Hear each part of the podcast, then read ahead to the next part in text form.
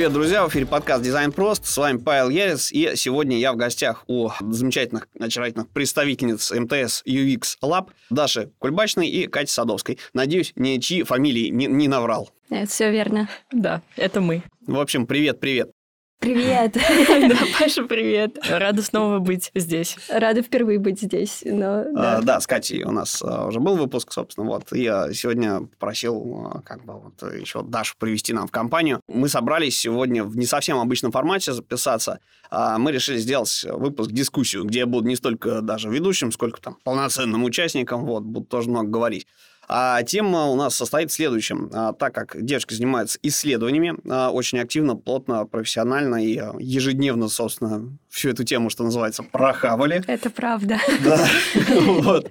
На, на все возможные грабли наступили. Я к ним пришел с запросом для, условно говоря, там, ну, на создание некого контента для всех студентов, которые проходят различные обучающие курсы. Объясню проблему. Обучающий курс, который сейчас на рынке есть, неважно, для дизайнеров, для исследований, для, там, не знаю, это называется часто там UX чего-нибудь, там, мобилок каких-то, да, там, UX, UI, слэш, CJM, слэш... Короче, вот это да. все, да.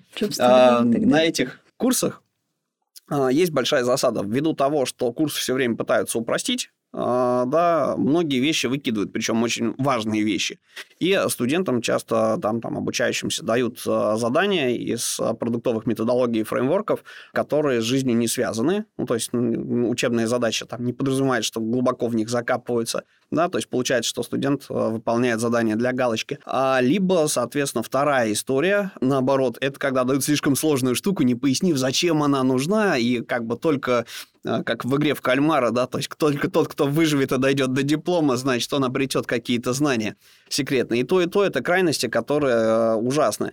А, и вот э, я попросил девочку сегодня помочь. Начнем мы с такой замечательной вещи, да, чтобы это было на конкретных примерах. Метод персон. Вот такая банальная исследовательская техника, которая позволяет э, влезть в шкуру пользователя, э, попроявлять к нему эмпатию, и, соответственно, выглядит это обычно следующим образом. Да, вот я как проверяющий преподаватель некоторых онлайн-платформ э, вижу вот такую вещь. То есть там есть задача провести, например, какой-то анализ рынка э, под э, создание какого-то проекта, и э, в нее же входят персоны. Как правило, люди делают следующее. Они э, делают, посвящают много времени анализу конкурентов, условно, да, там какие-то скриншоты собирают, пишут свои там э, рассуждения на эту тему, ну, субъективная какая-то история. А с персонами вот им дали какой-то шаблон, типа я Маша, 23 года, э, живу там, не знаю, в Саранске, уровень дохода средний, что бы это ни значило. А, работаю, не знаю, домохозяйкой. А, хочу построить карьеру, не знаю, в IT. Вот, собственно, то есть какие демографические, социальные данные, да, и плюс к ним, как правило, да, ну, персон есть еще замечательная вещь, к ним можно достроить, предложить боли, на что у человека болит, что ему мешает воспользоваться продуктом или дойти до своей цели, реализовать как свои там мечты и потребности. И к этим э, болям нащупанным э, мы можем туда же приписывать гипотезы. Это такая база, да, то есть два куска информации больших пласта. Это история про создаем характеристики, и это история про то, что у нас есть там боль гипотезы. И в чем же засада самая главная? Вот моя просто боль. Сейчас ее Давай. выплесну и попрошу вас это дело, значит, развить, так сказать, пальцем, надавить и поковырять, рассказать, как это должно быть. А, боль в том, что 99% а, учащихся, они делают следующее. Они берут какой-нибудь шаблон и высасывают персону из пальца. И все, э, вот, ну, описательная часть, она непонятно, зачем человек, ну, что человеку дает эта информация, да, вот это создам характеристики. И вторая часть, самая вот болезненная вещь, то есть люди не хотят общаться с живыми людьми, и они, высасывая персоны из пальца, высасывают и боли из пальца.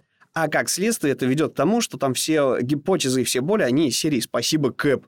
Да, то есть э, часто такая формулировка, от которой я рыдаю, что э, вот есть боль у человека в том, что он хочет получить качественный продукт за приемлемую цену уже фейспам такой, знаешь, это самое. А решение этой боли – это рассказать об этом на сайте, сделать сайт понятным, удобным и простым в использовании. Вот хлопаешь себя просто вот так вот по лбу, короче, хочется хлопнуть по лбу а, студента. И а, как бы беда-то даже не в том, что там это с первого раза не получается, это нормальная практика, там что-то переделать. Беда в другом. Люди забивают на это часто вообще, То есть, если с ними это разобрать, они сами не делают. И а, они выходят на рынок, а потом не могут трудоустроиться, потому что вдруг внезапно обнаруживается, вот они там придут, например, да, пойдут в МТС подаваться, а, послушай, и обнаружится, что а, информации-то нету, да, то есть вот как бы от них а, попросит персону сделать, а не умеют с ней работать. А, так вот, что бы хотелось получить от вас, как от людей, которые этим занимаются? Момент первый – как бы вы порекомендовали ребятам, которые боятся проводить интервью, что они могут сделать еще? Человек боится общаться, у него коммуникативный барьер не назван, а, не развит коммуникативный навык, он не может пойти а, найти людей, которые, ну, надо же поиск провести, да, то есть найти каких-то людей либо среди своих знакомых, что проще, либо где-то там по соцсетям. А вот что еще можно сделать, как косвенный, может быть, анализ провести для того, а, чтобы от людей эти самые реальные, жизнеспособные боли получить для того, чтобы для них сформулировать какие-то конкретные сильные продуктовые гипотезы. Хочешь первый? Ну, да, я могу Давай. начать. Мне кажется, основная наша рекомендация, что не надо бояться общаться с людьми. Люди обычно не злые, особенно если вы им что-то предложите взамен. Если предложить им все, что угодно, начиная там от мерча и заканчивая деньгами, если это ваши друзья, то окей, они, в принципе, должны быть рады вам помочь, общение с вами должно им доставлять радость в той или иной степени. Вот, э, это первое, наверное, как можно именно рекрутингом заниматься, то есть дать что-то взамен. А, во-вторых, э, это опора. Ну, я, наверное, выдам какую-то базу, да, не, не будет здесь каких-то больших секретов. Она нам и нужна, та а, самая база. База будет заключаться в том, что при составлении персон мы опираемся на поведение. Можно подчеркнуть это курсивом, если бы я была онлайн.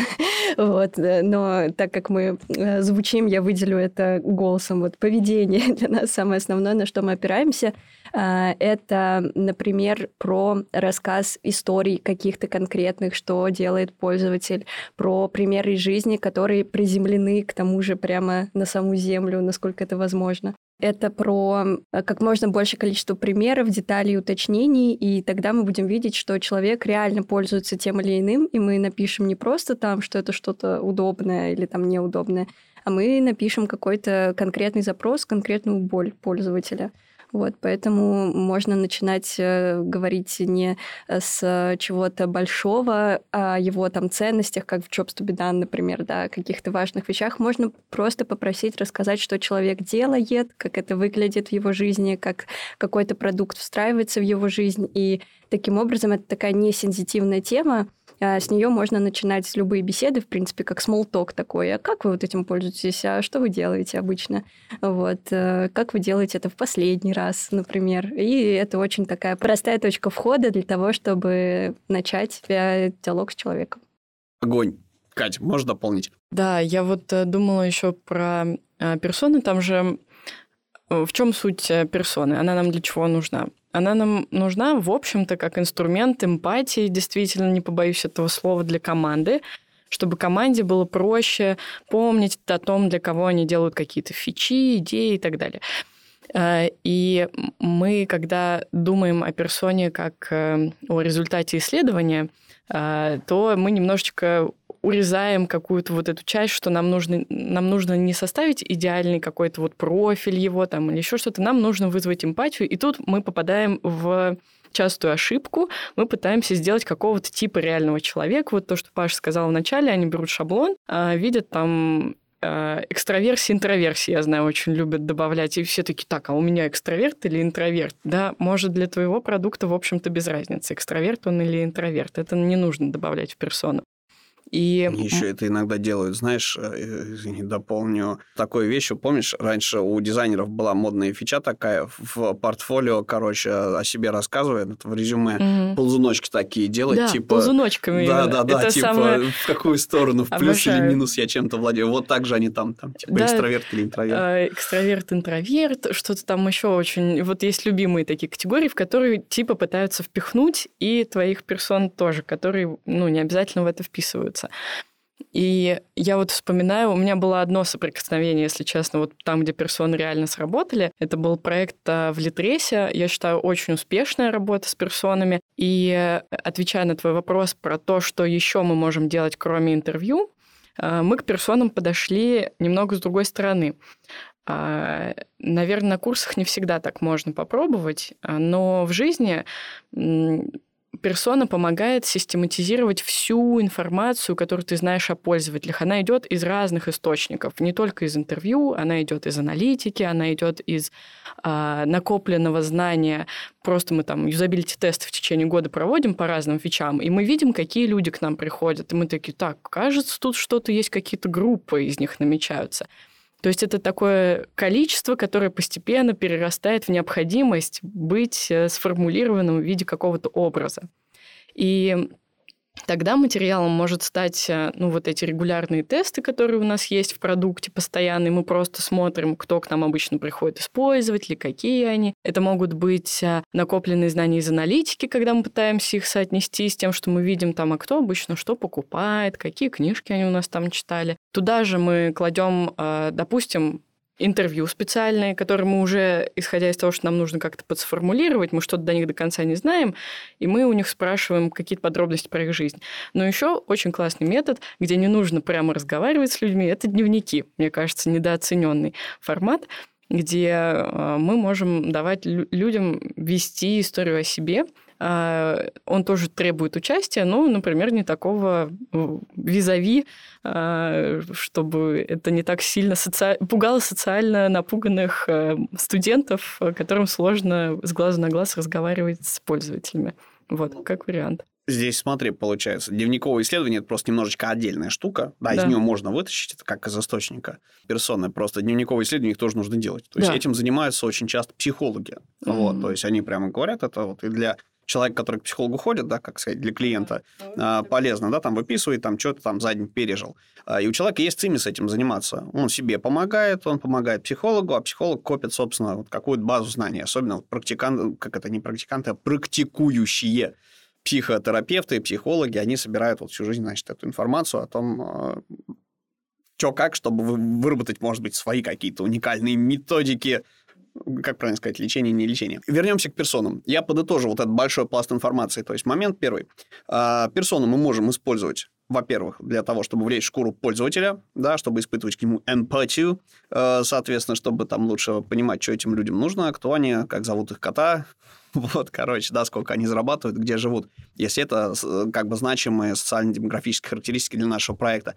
Самое главное, что мы можем узнать, чего у них болит, и выдвинуть э, гипотезу о том, как это решить. Но для того, чтобы выдвинуть жизнеспособную гипотезу, нам нужно либо да, то есть если мы говорим про большие компании, у которых уже есть какие-то данные, где проводились исследования, а, либо мы берем какой-то пласт аналитики, э, выделяем оттуда в персону чуваков, которые похожи более-менее по каким-то характеристикам смежным, угу. ну, там, не знаю, по уровню дохода, э, место расположения. Могу там. привести пример сразу. Вот давай. А, мне кажется, здесь хорошим примером будет э, МТС Live, потому что там персоны, они достаточно явно выделяются. У нас был проект как раз по проведению, у нас были комбинированные методы. Это тоже то, про что я хотела сказать, что персоны в комбинации с другими методами часто неплохо выглядят. Вот. Mm-hmm. И мы делали вместе с be done, но э, я хотела рассказать не про это, а про то, что э, в МТС Live очень э, наглядно видны сами персоны, потому что там отличаются пользователи, которые ходят на концерты, какие-то тусовки и такие вечерние мероприятия, от тех, кто ходит на театры и выставки, mm-hmm. в театры и на выставки. Вот. Э, поэтому, да, будет очень э, так наглядно, заметно, прям на основе аналитики это можно буквально посмотреть, правда, не кем не надо беседовать. Ну, классно. Вот, то есть, действительно, а, мы можем сгруппировать как-то по смежным признакам а, людей и управлять ими, этими группами, а, выделенными в персону, как одним человеком, как одной персоной, просчитывая там различные сценарии, опять же, там расписывая джобсы, какие-нибудь историки и так далее. А, окей, это первый а, источник данных, это когда у тебя продукт уже есть. Это когда удобно, да, когда есть еще выборку сделать. Но если мы говорим про начинающих, про ребят, которые курсы проходят, они там с нуля стартуют, что называется. И э, здесь, значит, первое, желательно было бы проинтервьюировать живого человека, прям тупо задать вот пример с тех же курсов одной из платформ. Э, там история э, типа туроператор каких-то кавказских или грузинского направления, короче, что-то такое. Вот, ну, просто туры вот куда-то в определенную локацию. Разных типов. И вот понятно, что у нас такой аудитории знакомым быть не может. Точнее, не так, у нас может ее не быть, да, те, кто в Грузию конкретно ездил. Хотя найти можно но тогда мы можем хотя бы нащупать людей, которые туроператорами пользуются, то есть просто обзвонить своих коллег, друзей, знакомых, там, кто ездил в отпуск, э, вот, спросить, э, да, там, когда ты в последний раз в отпуск ездил, э, как тебе, расскажи, что там было, а были ли какие-то проблемы, а что понравилось, что не понравилось на месте, и что понравилось, что не понравилось там на, как это, ну, в процессе общения, да, собственно, с, в процессе использования сервиса. И мы можем, можем получить просто реально там 15 10, 15, 20 минут поговорить с человеком живым, и мы получаем пласт информации ценный, а, может быть, даже больше, чем мы там за несколько часов вручную косвенно нароем. А косвенно рыть тоже можно, потому что если мы интроверт на грани с социопатом, вот, такой человек, который прям реально боится приставать к людям, к знакомым, незнакомым, ну, просто вот как-то странно себя, э, да, как бы ощущает можно пойти почитать отзывы, только не на сайтах, где пишут только хорошие, да, там, туроператоров, а вот найти место, где тусуются всякие э, там защитники прав угнетенных потребителей, короче, да. А, так вот, э, собственно, есть масса источников, которые мы можем, да, там, посмотреть блогеров, которые жалуются на что-то, есть прям, которые любят телебоньки такие вещи, прям давить на них. Не всегда, правда, обоснованно, но тем не менее. А, можем почитать статьи. А, если у нас есть какой-то сервис, с которым мы вообще не знакомы, там, ну, если не про туризм говорить, а про какие-то еще штуки, реально можно всегда попробовать найти что-то в пабликах, там, VC, Хабр, а, там, вот эти большие журналы, куда любой желающий там может все там написать, да, в какой-то паблик, или в группу там в какую-нибудь из соцсетей, или в телеграм-канал в какой-то.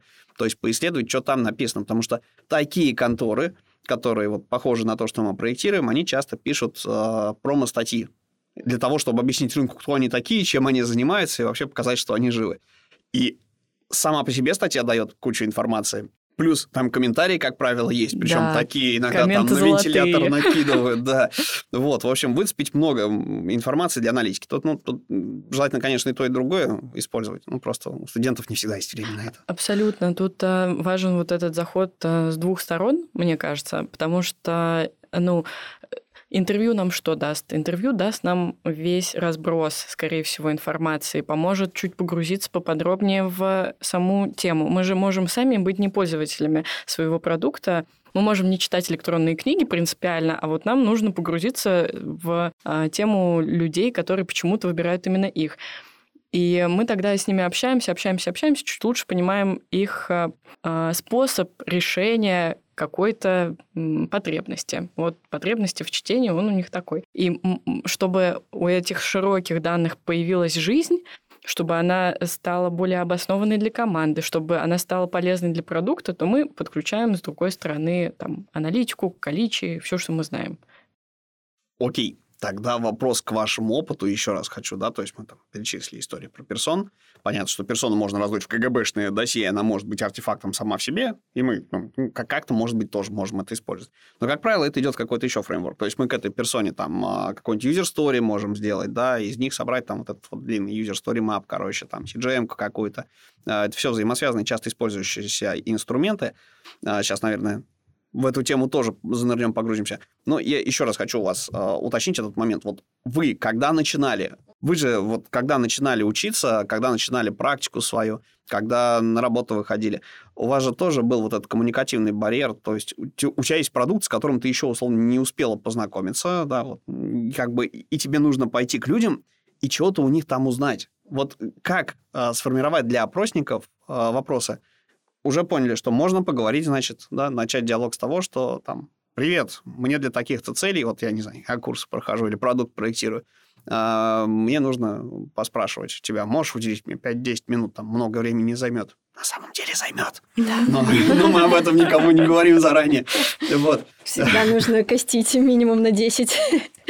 Да, и вот э, вопрос, с каких вопросов начать и как простроить? Может быть, есть структура диалога какая-то? Ну, типа, введение, э, тело и завершение. Когда мы понимаем, что человек уже начал там, говорить то, что нам не надо, мы говорим «до свидули» и хлопаем дверью аккуратно. Вот э, как-то вы для себя этот вопрос решали, что типа я сейчас зайду и скажу вот это, а он мне ответит вот это, и вот как-то это будет развиваться? Ну, конечно, у нас всегда есть гайд, всегда есть сценарий, по которому мы стараемся идти. А, но опять же, это не означает, что мы идем только по нему и не делаем шаг влево и шаг вправо.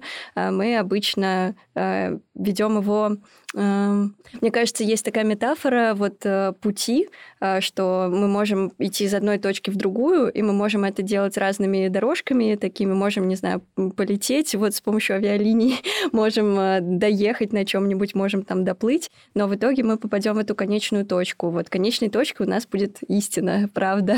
Вот, и мы просто идем вот этими разными дорожками, разными сценариями немножко. Но э, гайд на самом деле очень помогает структурировать сформулировать просто образ того, что, что мы хотим знать. Из новых моих лайфхаков я последнее время э, стала писать э, именно цели и задачи каждого блока вопросов, которые я хочу спросить. Это немножечко тоже так сворачивает э, информацию до какой-то конкретной точки, а что именно я хочу знать, чтобы не расплываться, а чтобы сфокусироваться поточнее. Вот. Я очень плюсую к этому подходу. У меня обычно в гайде есть левый столбик. Это что мы выясняем, потом сами вопросы. То есть мне сначала, чтобы понять, какие вопросы я хочу задать, нужно понять, чего я вообще за эту беседу хочу узнать от человека. И э, из базы, да, вот то, что ты говоришь, да, с чего можно начать вообще гайд, и есть ли принцип, э, по которому он строится. Э, мы всегда начинаем с самых простых вопросов, желательно не личностных. Есть такой подход, когда задают вопрос, там, ну, расскажите о себе. А, господи, самый фрустрирующий вопрос, на мой взгляд, типа, ты сидишь, вот вот расскажи о себе. У тебя там перед глазами вся жизнь, какой-то чужой человек в этом экране, ты его первый раз видишь, у вас интервью на другую тему, почему вообще, чего мне тут рассказывать? И первое, что нужно сделать, надо наладить контакт. Нужно объяснить, что э, здесь важно то, как он будет рассказывать, будет важно все, что он будет говорить. Если он засомневается, пускай скажет, мы это как-то перекроим.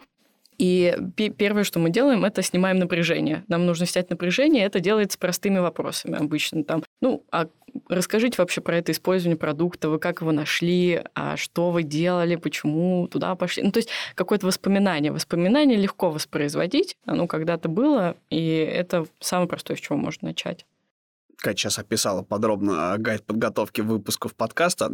Вот, вот, это абсолютно то же самое, мне кажется.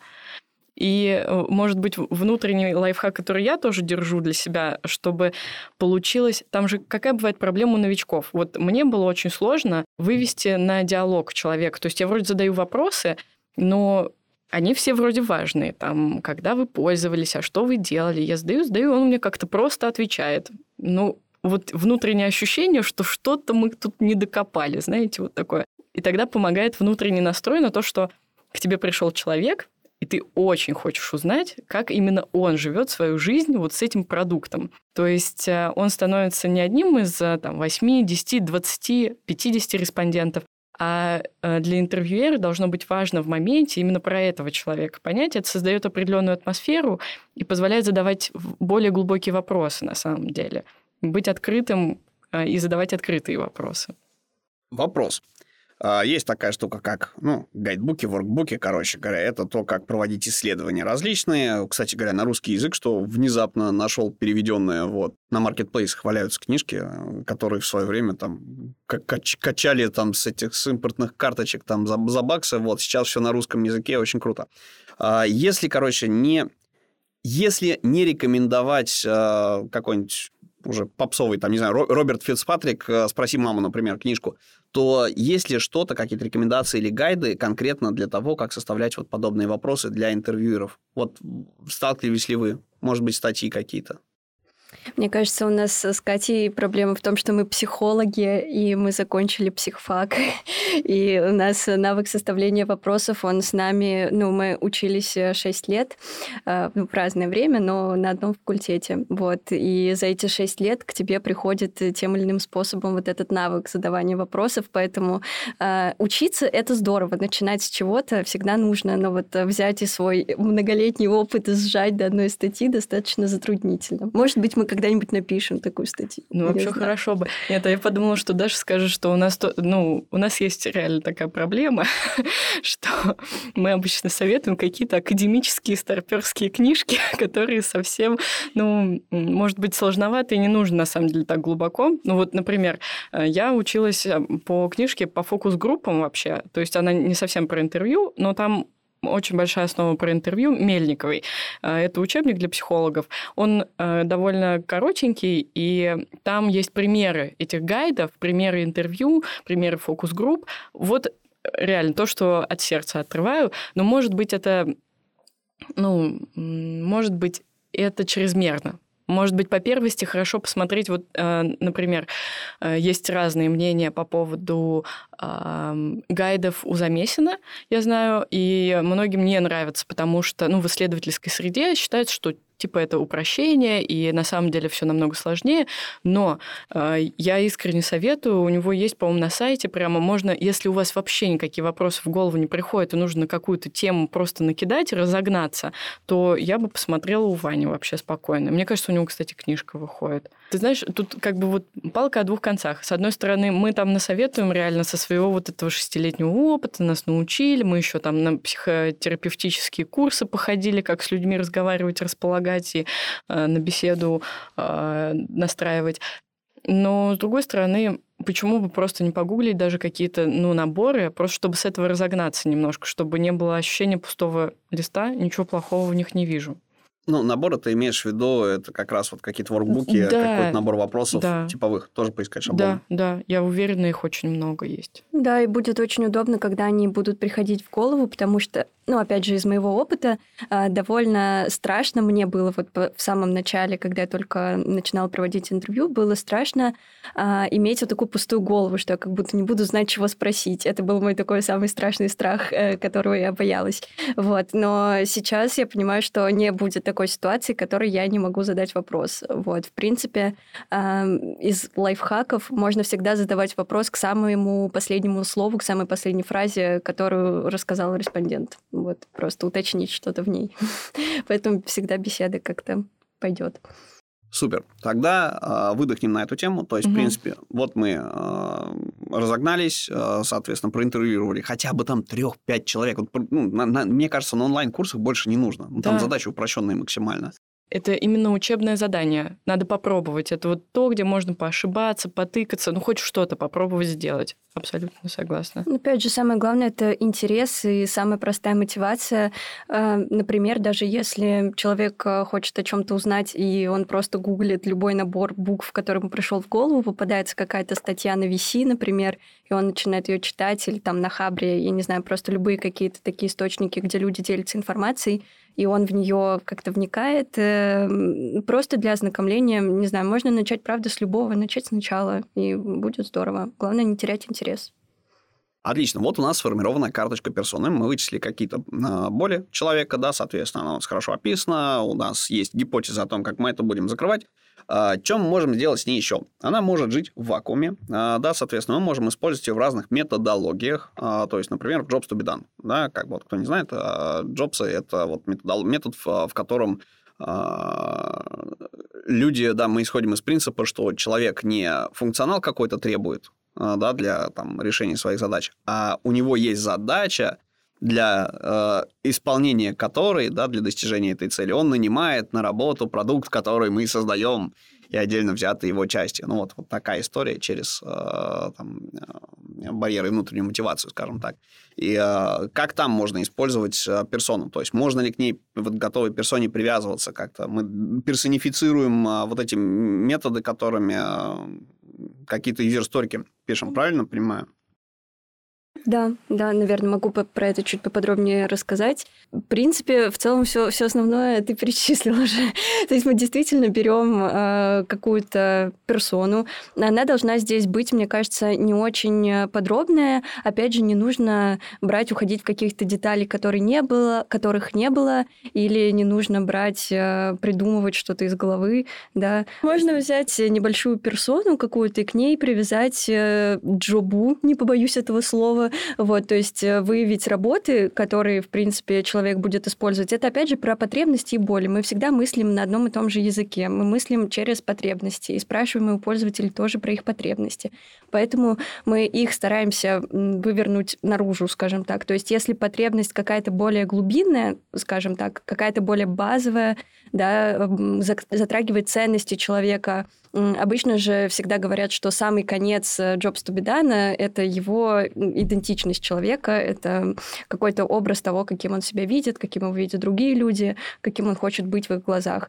Вот, поэтому если мы видим, что это уже что-то, ну, если расположить на шкале, вот, от Э, какой-то самой базовой обычной потребности, про что человеку будет легко говорить, и где в конце будет уже то, про что ему будет трудно говорить, про его какие-то, правда, ценности, э, то э, вот все, что ближе к шкале ценностей, мы отправляем в Jobs to be done, а все, что ближе к какой-то базовой шкале, можно выложить, в принципе, в персону и таким образом ее дозаполнить. И все вместе будет составлять такой большой спектр от малого до большого потребностей пользователя. Окей, супер. А, то есть, в принципе, персона у нас в разные э, методы встраивается и в CastDev, и в Jobs to be done, и э, сама по себе может жить, и куда угодно, в принципе, там ее э, впихнуть можно. Следующий момент, который есть непонятный. Опять же, курсы, если мы берем, если это не курс конкретно там Jobs to be done, допустим, тот же, да, где рассматриваются разные инструменты в контексте решения разных задач, как бы про них про все рассказывают, вот просто чтобы сказать, чтобы человек познакомиться с этими инструментами, а если это курс, там, не знаю, по веб-дизайну, например, где стоит маленькая ограниченная задача, туда периодически пытаются впихнуть, опять же, то, что написано в вакансиях, и э, делают это не очень здорово. Ну, то есть, либо там это все вообще, там, не пришей кобыли хвост, э, да, условно, такой, ну, все время софт на глобусы натягиваем, э, пытаясь прилепить э, вот этот метод какой-нибудь задачи, который вообще для нее можно было бы и не использовать вот это, а чем-то еще обойтись более простым. Либо это история про то, что слишком много всего, опять же, да, приляпано к э, какой-то одной задаче. Ну, то есть, либо одно там вообще не надо, либо слишком много всего в рамках одного курса. А почему? Потому что рынок требует, да, ты открываешь э, вакансии, если там поизучать, э, требует на базовом уровне, допустим, от UX-дизайнера, ну, извините, да, я не про исследование больше, я про, про дизайн, но связанные вещи, просто у каждого там со своей колокольни, со своим подходом. И э, там написано, да, знаете, что там владеть, э, там, не знаю, получать данные на основе Customer Journey Map, уметь, уметь это делать, читать, приоритет приоритизировать бэклог на основе там а, user story, user story map, да, как бы, ну, это когда ты там, фичи отсеиваешь, да, там, то, что must have, то, что там было бы неплохо, и то, что нафиг не нужно. А, вот, короче говоря, вот такие какие-то вещи. И здесь э, вопрос к вам, да, что еще э, может человек сделать самостоятельно? Вот ты сталкиваешься с какой-то штукой на курсе. Понятно, что можно полезть, погуглить, вот, но, во-первых, на это не все готовы, потому что, да, там у человека всегда есть некое внутреннее сопротивление, а, ну, типа, во-первых, за что деньги заплатил, да, на курсе, вот, это раз. А, во-вторых, а, если наоборот ему это все наваривать, они такие, а что ты от нас требуешь то, что в курсе не было? Нам это, может, и не надо. Мы тут знакомимся, С другой понимаешь? стороны, э, плох тот курс, где у тебя не возникает желания хоть что-то дополнительно погуглить, мне кажется. Это плох тот студент, скорее. То есть люди как-то очень странно, на самом деле, сейчас относятся к разным курсам, то есть они почему-то вот остаются в рамках, то есть типа, ну вот, и прошел как-то галочку поставил, то есть для кого-то это такое это имитация достигаторства. Типа, сколько серий до конца сериала, э, сезона я должен еще просмотреть, да, там. Вот. А по сути своей, как это должно работать? Выполнили какую-то тестовую задачу, э, да, чтобы освоить этот опыт, выполняем что-то похожее, прям такую же можно взять, еще раз ее выполнить, да, то есть, ну, с другого какого-то ракурса. А, либо придумать себе еще какую-то дополнительную и расширить эти знания. Ну, то есть, типа, и тогда придет осознание, озарение, и эта информация будет закреплена, и можно будет какие-то более сложные задачи с помощью этого решать.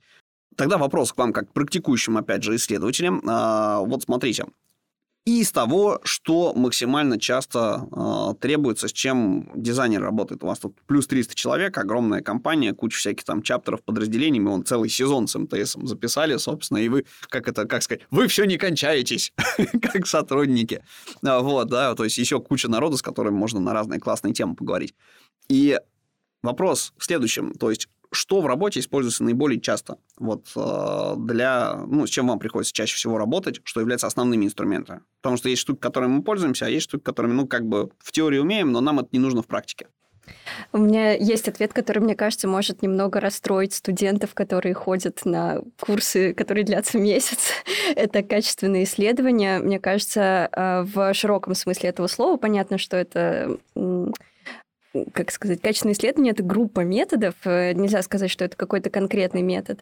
А, но когда к нам приходят с запросом, особенно про потребности, да, просто что-то узнать у пользователей, а, это чаще всего именно формат, а, не знаю, не побоюсь этого слова, там, герменевтики или вот какого-то глубинного анализа, нарративного анализа, дискурсивного анализа. То есть мы, как правило, делаем, ну, стараемся просто группировать, обобщать то, что нам сказали респонденты, выявлять них боли, потребности и так далее. Нельзя сказать, что это подходит под какой-то конкретный фреймворк. А, это, как правило, правда, такое видение исследовательское, вот, заточенное именно на качественные методы. Вот, допустим, из того, что мы перечисляли, вот персоны, jobs to be done, а, user story, мы этим пользуемся в гораздо меньшей степени, чем стандартными классическими юзабилити-тестированиями и вот качественной методологией в широком смысле этого слова. Я могу успокоить заодно, как в противовес. А, могу успокоить, что знать это вот эти вот все слова а, CGM, Jobs to be done, а, User Story, что у нас еще часто бывает из такого, ну, ладно. Общем... Сдавал я анализы на герменевтику. Отрицательно. Не выявлено у меня такого. И харизмы тоже. Это, значит, ложные какие-то были анализы. Да, харизма явно есть. Ну ладно. В общем, эти слова нам тоже очень важны. То есть, например, смотри, я бы тут разделила. Нам, как исследователям, когда мы нанимаем к себе в команду, нам важны немножко другие вещи, чем могут быть важны дизайнеру, который устраивается в команду тоже продуктовую. Например, э, мы очень рады встрече с дизайнером, который знает представление, имеет представление о, о том, что такое CGM, для чего он используется, который пробовал составлять персон, плохо или хорошо у него получилось, но тем не менее он какое-то прикосновение к этому имел, и, собственно, это помогает чуть лучше сформулировать, что ему хочется узнать. Э, к нам часто при- приходят с на исследование через конкретный какой-то фреймворк. Например, нам нужно построить CGM. А для нас это точка входа. То есть мы сначала очень злились, типа, чего вы там за нас придумали, какой-то метод уже использовать, мы тут вообще-то исследователи сидим.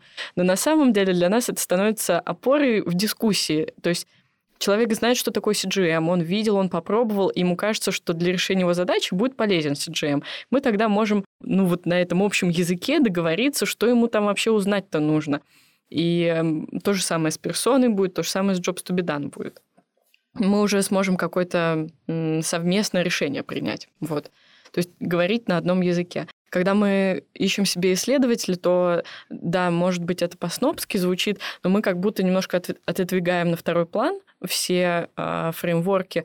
Нам э, важнее, чтобы у исследователя была способность понять, какой метод нужен для решения конкретной бизнес-задачи.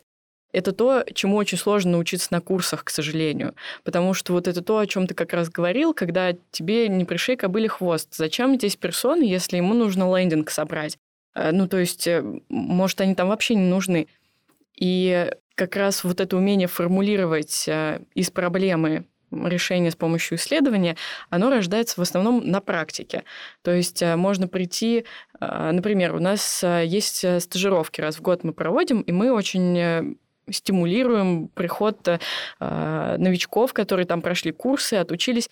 И мы понимаем, что э, если человек первый раз устраивается к нам на работу или на стажировку, он до этого только в формате курсов имел соприкосновение с CGM, наверное, у него может быть трудность с тем, чтобы выявить, для чего его нужно применять. Но зато он хотя бы один раз построил.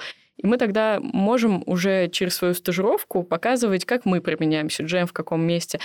И это опыт, который очень сложно передать словами, очень сложно запихнуть в курс, потому что нужна вот эта живость процесса, нужна э, команда, у которой есть какой-то запрос, нужно, чтобы она пришла, как-то рассказывала о своей проблеме, и тогда, когда стажер смотрит, как его наставник выбирает метод и объясняет ему, у него постепенно нарабатывается вот эта внутренняя интуиция исследовательская, что на какие вопросы я могу ответить, как я могу ответить, и постепенно ассимилируется вот это знание о разных фреймворках, методах, ложится внутрь.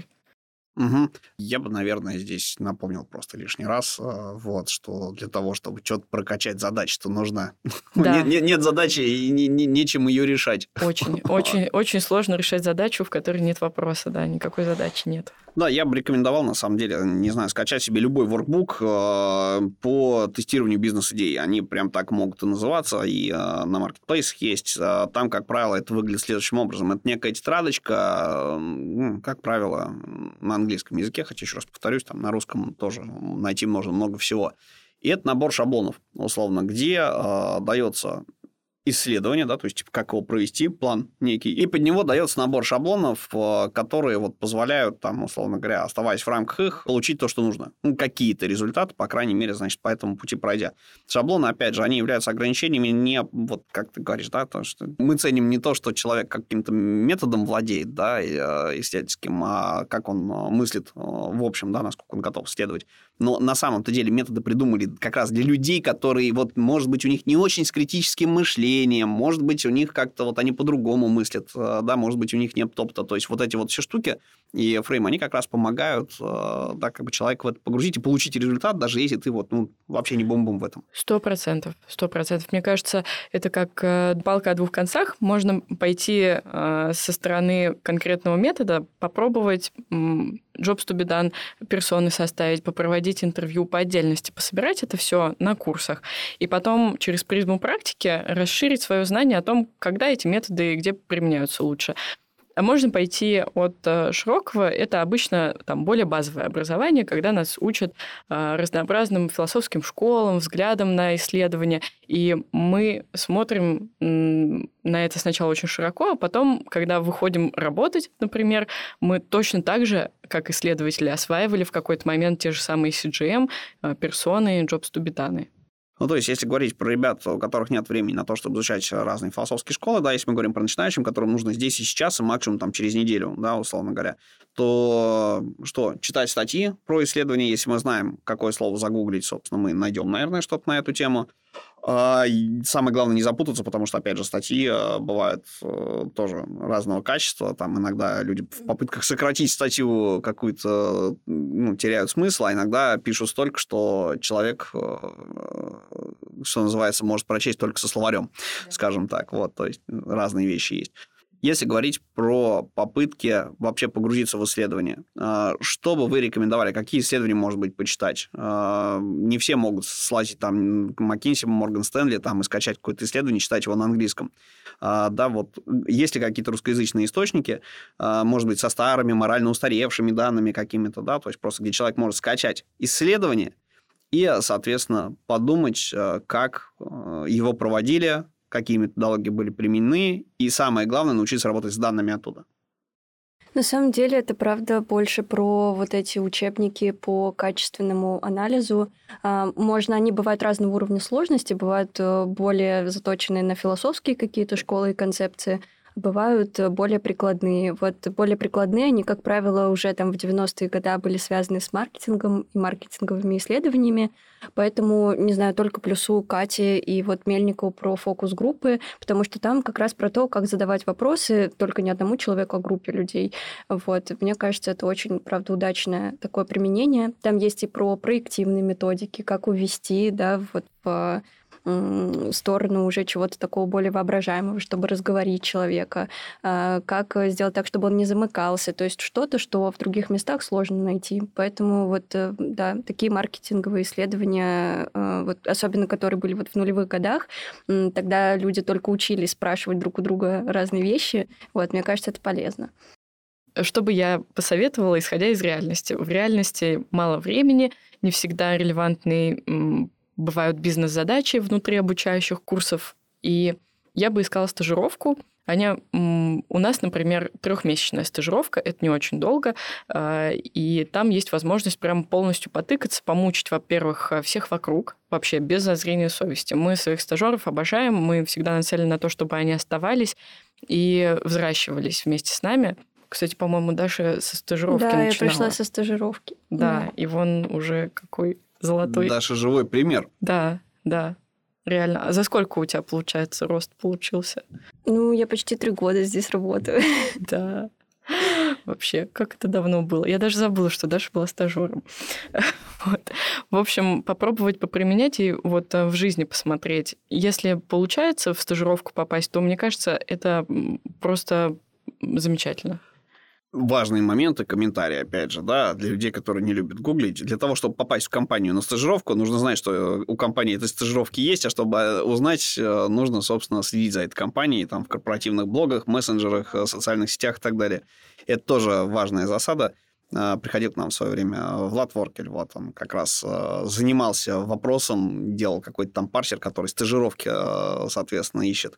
Вот. Почему? Потому что, говорит, на рынке тут пока ты вспомнишь, что вообще где-то была компания, в которую ты хотел, а ты там, допустим, после курсов или после какого-нибудь э, вуза, да, компенсировал какие-то свои финансовые проблемы и задачи, не знаю, кричал там «свободная касса», тебе ни до чего было. А вдруг ты внезапно хлопнулся по лбу и понимаешь, что стажировка уже прошла, а объявление как бы они, допустим, ты получил, но получил поздно, и там перед тобой еще 800 человек, короче. Вот, вот это тоже важный момент, то есть стажировки нужно отслеживать, они на рынке ну есть, вот, но есть не у всех, да. Э, да, могу про нас сказать. У нас а, практика искать, ну, искать стажеров а, летом в основном, когда каникулы у студентов, которые а, либо завершающие курсы, ну, это как-то сезонность такая получается, получается. Ну, да, поиск сейчас очень интенсивный. У нас последний раз был огромный конкурс на стажировку, при том, что ну, мы не сильно промоутили даже. Ну, то есть, да, мы в сообщество закинули, но отбор был колоссальный. Это, правда, придется постараться, но оно того стоит. Слушай, для тех, кто на стажировку ходит, вот, э, хочет вот именно в исследование, да, то есть, ну, как бы, опять же, у нас ребята разные слушают, то есть кто-то занимается проектированием интерфейсов и прямо вот прям про UI, про UI, и ему все это нужно в разрезе там а, исключительно польских сценариев, да, чтобы их оптимизировать, что-то поисследовать. Есть а, продуктовые ребята абсолютно, да, там продуктовая разработка и сервисный дизайн ребят, есть ребята, которые просто исследователи, да, аналитики, например, те же. Ну, методологии у всех плюс-минус идентичны. И э, они, естественно, там, ну, не только там к вам на рынке пойдут, но есть какие-то общепринятые истории, вот э, что нужно иметь, чтобы тебя на стажировку взяли. Вот можете вот про это немножко рассказать. То есть вот с чем туда идти? Откликнуться, то может каждый написать, «Эй, привет, я там, не знаю, э, я Миша, вот хочу к вам». Да. Ну, у нас э, есть внутреннее такое требование, э, что должно быть понимание вообще в исследованиях. Мы это так формулируем, это немножечко широко. На что мы конкретно смотрим? Мы смотрим, есть ли какой-то курс оконченный, ну, то есть э, человек в целом был заинтересован до того, как начал искать работу, изучил что-то поучился, посмотрел, неважно. То есть уже есть какая-то база, вообще хоть что-то. А, очень мы любим выпускников а, соцфаков, психфаков. Ты уже заметил, наверное, у нас много психологов в лабе. А, и это позволяет нам ну, начать быстрее. То есть, если человек приходит с каким-то вот бэкграундом, даже просто теоретическим, даже если он просто знает э, определение ключевых слов, это достаточно, чтобы рассматриваться на стажировку. И да, вот это основное, наверное. То есть, а, да, мы смотрим на эти ключевые слова, если честно, которые в курсах а, используются.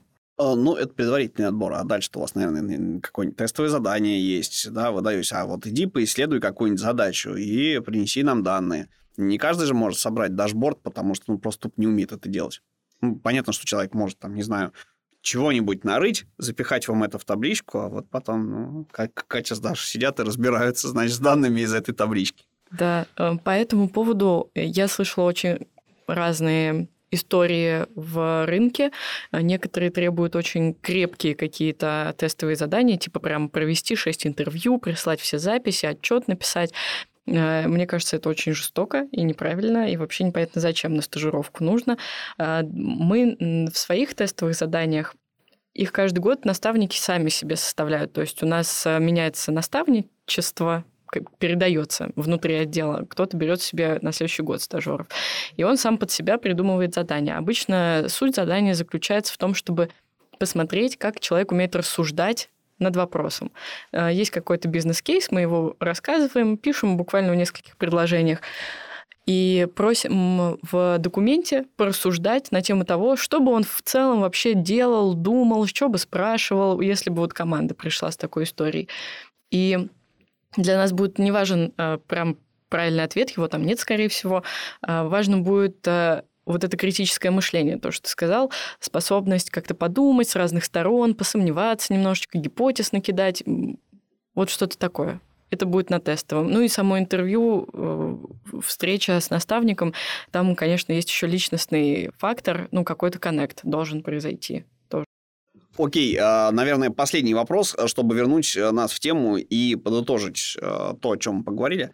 То есть, если вы вот сейчас э, обращались бы к нашим слушателям, а вы к ним обращаетесь, которые проходят курсы для вот с нуля, там, для начинающих, для чайников, как бы это ни называлось, да, собственно, вот люди, которые только-только начинают в это погружаться. Какие вещи вы им а, рекомендуете must-have изучить в первую очередь? Вот, из э, методов исследований или, может быть, методов аналитики. Давайте про исследования говорить, наверное, правильнее будет. Я бы точно посмотрела, что такое CGM, как они строятся, какие они бывают, какие там слои бывают. Потому что CGM часто звучит, и, ну, мы часто его используем, это правда. А, я бы посмотрела, что такое Jobs to be done, а, потому что это просто даже исследовательский взгляд определенный на построение интервью. То есть это ну, какой-то фокус э, специфический. И э, часто команды тоже ждут от нас знания того, что такое jobs to be done. Им важно именно в этом формате увидеть результаты. Ну и, пожалуй, наверное, это вот основные. Э, вот если говорить об этих словах, э, которые важны будут, да, э, и которые будут обсуждаться на интервью потом, то, пожалуй, так. Я не знаю, вот у Даши есть опыт попадания на стажировку, и там просто, в, в, извини, да, но как бы в Джобсы там тоже много чего входит. Вот. User Story, сборка их в, в User Story Map, а, да, соответственно, расписать джобсы, что еще нам нужно, чтобы вот по базе, что называется, по земле, по земле. Даш, вот у тебя Да, какой? мне кажется, что у меня немножко другой опыт все равно. А, я в первую очередь, вот, я не знаю, это правда мой искренний совет, я просто гуглила все, что мне непонятно, и даже если в какой-то момент я понимала, что эта статья там, она какая-то коротенькая, но все равно это лучше ты прочитаешь ее, чем ты не прочитаешь ничего по этой теме. Вот, из основного мне очень помогает, а, не знаю, можно ли рекомендовать канал, в общем, мне нравится нравится канал «Пост-пост Research Кости Ефимова. А, он э, рассказывает про какие-то ошибки при ведении интервью. У него есть даже таблица там для начинающих, для средних и продвинутых э, исследователей, какие ошибки могут совершаться в ходе интервью. Вот можно попробовать ее найти. Она в формате PDF э, существует такая. Вот. Про ошибки, да, в ходе ведения интервью, это, в принципе, тоже, да, полезно. Можно на разных источниках попробовать поискать. То есть пойти от обратного не от того, как это делать, а что для начала не делать, чтобы не ошибаться. И да, пока, наверное, так. Про Костю Плюсу, да, мне тоже очень нравится канал. Ну, то есть мы часто что-то там смотрим, обращаемся. Да, мы смотрим видеозаписи какие-то там бывают, когда его лекции какие-то. Ну, вообще, есть много разных каналов. Можно поискать что-то, что подойдет. А я рекомендую послушать предыдущие э, сезоны подкаста «Дизайн прост». Э, да, можно послушать, начать. Опять же, вот, кстати, кстати в, да. С, да, с, э, с UX Кирилл... мы общались вот с Кириллом, замечательно, да, сказать, в прошлый раз. А с Федором, ну, про какие-то такие вещи. А в прошлом сезоне у нас была Таня Чернявская из Авито как раз про ошибки в, при проведении исследований, там где-то Катя Чухай, а, где-то девочки из Яндекса, то есть, ну, то есть, в принципе, по крупицам информации собрать можно. А каналы штука клевая на самом деле, да, как и статьи какие-то, может быть но их сложно рекомендовать, потому что их много. Я не, не уверен, что мы это приложим к выпуску, но, может быть, сделаем в виде дайджеста, потому что информации много, а у нас э, это прям у меня какая-то отдельная такая, может быть, боль или пожелание, не знаю, а, когда вот мы обсуждали, что очень много практики бывает на курсах, а, она может быть не связана с а, настоящими бизнес-задачами, но как будто мало информации в целом, там предыстории какой-то, контекста, откуда этот метод взялся, там, для чего он именно изначально был нужен. Подумалось, что можно рекомендовать пробовать проходить курсы, не знаю, немножечко извращенным способом, то есть выполнять все задания, которые предлагаются на курсе. Во-первых, стараться их, правда, выполнять так, как будто это какие-то реальные кейсы, а не какая-то отписка, наверное. А во-вторых, э, попробовать себе собрать э, такую, не знаю, как свой гайдлайн или хендбук э, вот по вот этому курсу. А, например, была тема там Jobs to be done. На ней была небольшая предыстория какая-то, да, откуда это взялось, и потом кейсы. И можно попробовать себе нагуглить отдельно как можно больше информации про Jobs to be done, какие-то кейсы посмотреть в интернете, примеры. А, наверняка можно будет найти действительно кейсы, как люди это все проводили, и можно будет собрать себе а, не знаю, в Notion где-нибудь э, такую красивую-красивую табличку сделать с описанием разных методов и так погрузиться прямо в контекст и быть владельцем собственного учебника. Мне кажется, это круто. Ну вот, собственно, research, работа исследователя. Я вот. только хотела сказать, что за этот skill мы взяли Дашу на работу. Ладно, это было ага, бы вот, вот, вот кто у вас собирает всю информацию, собственно. Но это, это умение заинтересоваться да, это то, про что мы говорили во всех этих интервью. Там важно реально, чтобы тебе было интересно спрашивать человека о чем-то. И в обучении, когда мы что-то гуглим или пытаемся вот реально для себя просто понять, что это за методы, мы, конечно, становимся большими профессионалами. Да. А также, когда мы беседуем с другими людьми, которые владеют mm-hmm. этими методами, это тоже довольно интересно. Вот, и хотелось еще как-то отдельно добавить про вот этот навык интереса. Мне кажется, что это один из основных навыков исследователя э, интересоваться в разных сферах, э, не только материалами, методами там, и так далее, но и самими людьми. Когда к нам приходит респондент, главное не быть предубежденным по его поводу, а не формировать быстро какое-то впечатление о нем. А главное пытаться узнать, а как он живет. То есть это человек, которого вы видите впервые, больше никогда не увидите и можно попробовать действительно быть открытым, любопытным, не достраивать своих каких-то взглядов на него, а просто с большим интересом, любопытством спрашивать, э, что же у него там в жизни происходит. Вот.